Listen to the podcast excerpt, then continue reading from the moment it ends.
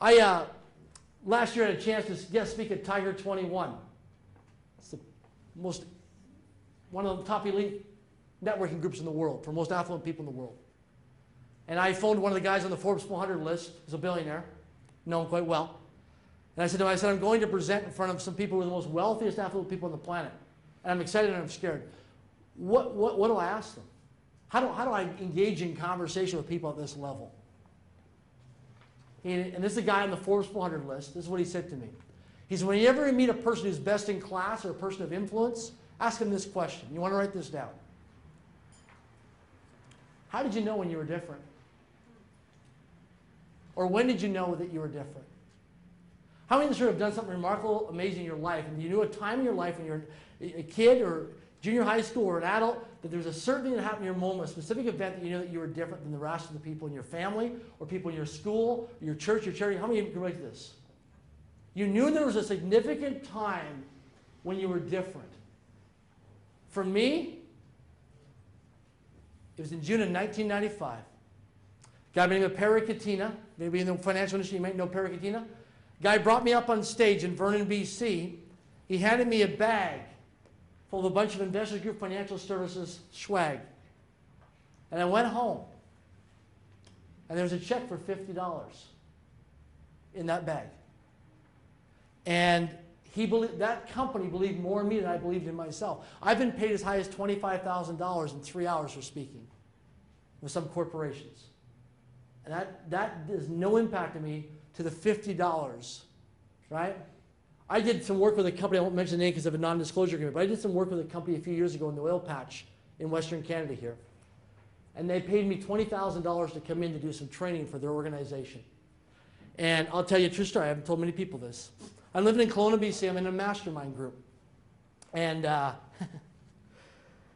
so I was charging three, four, five thousand dollars to go do corporate training. It was out of my, it was scary.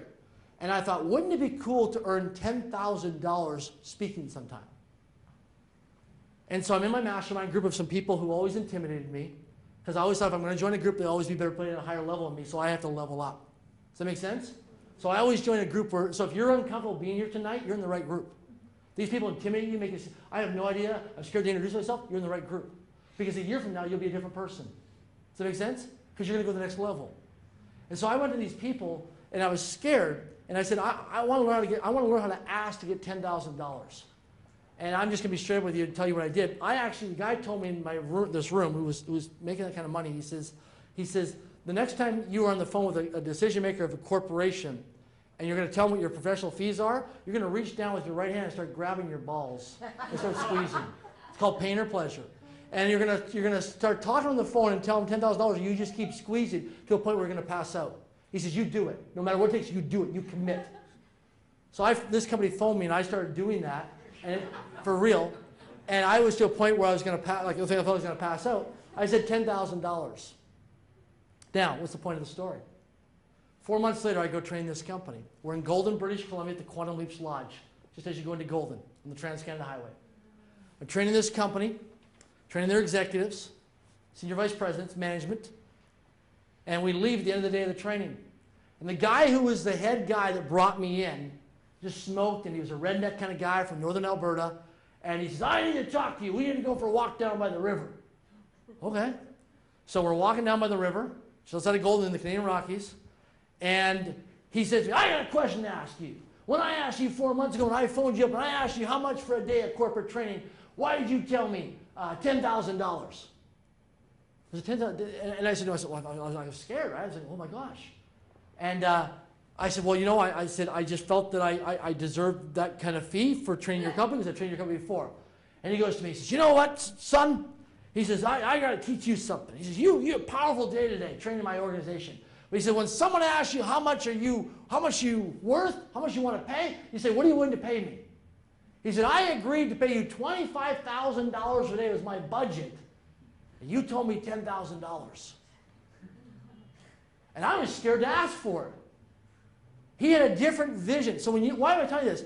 Because you're going to go see clients this week or customers thinking, oh my gosh, how do I, how do I sell my services? You're a brand new business owner, right? He's a very, he's a very unique business that can make a huge difference in this city. Say, say what your title is. Company, Yeah, say what your title is, what you do. Green renovations, And, what, what's your background? You're a scientist in what? building scientist and a renovator. He's a building scientist. How many of you heard of building scientist? Different, right? He's a building scientist. So the thing is, is that he's going to go out there and say, how do I price my fees? Because I don't have a lot of comparables in the marketplace. Not a lot of building scientists. Have you ever met a building scientist? Small percent, niche market specialist. And so the thing is, is that you're going to go out there and say, what do I charge for my services? And you're going to be scared. Does that make sense? And you have no idea what the person on the other side sees in value in you. And it was a huge turning point in my life that so many people believe in you. Make sure you're one of them. One of the things that I've learned in my life, and I want to encourage you to do this, if you want to achieve a goal. So, one of the things that I wanted to do, and Dan introduced me earlier today, is that I used to go when I was living in Vernon back in the 1990s. I didn't have much going for myself. And what I would do is I would go at nighttime at the Staples in Vernon and uh, Overwaitea.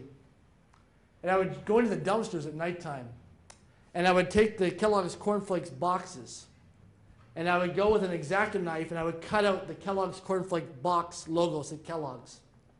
And I would go into Staples, into the recycling dumpsters behind the store at nighttime when they were closed.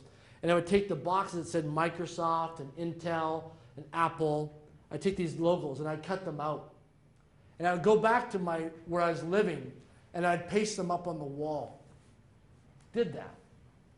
Didn't know how I was going to do it. Didn't know when it was going to happen. Didn't know I was capable of it was good enough, smart enough, enough. And I would do that. And I would sit down and I would, I would take out a piece of paper and I'd write down number 200. And I thought, I have to convince myself that I'm worthy of training these corporations. I have nothing going for me, I have no formal education. How am I going to provide massive value to this large Fortune 100 company? I'm a nobody. I'm a kid who grew up in a small town in Swift Current, Saskatchewan, who was labeled most likely not to ever succeed, never go far in my life. Right? Nobody ever believed in me that I thought. That was my mindset.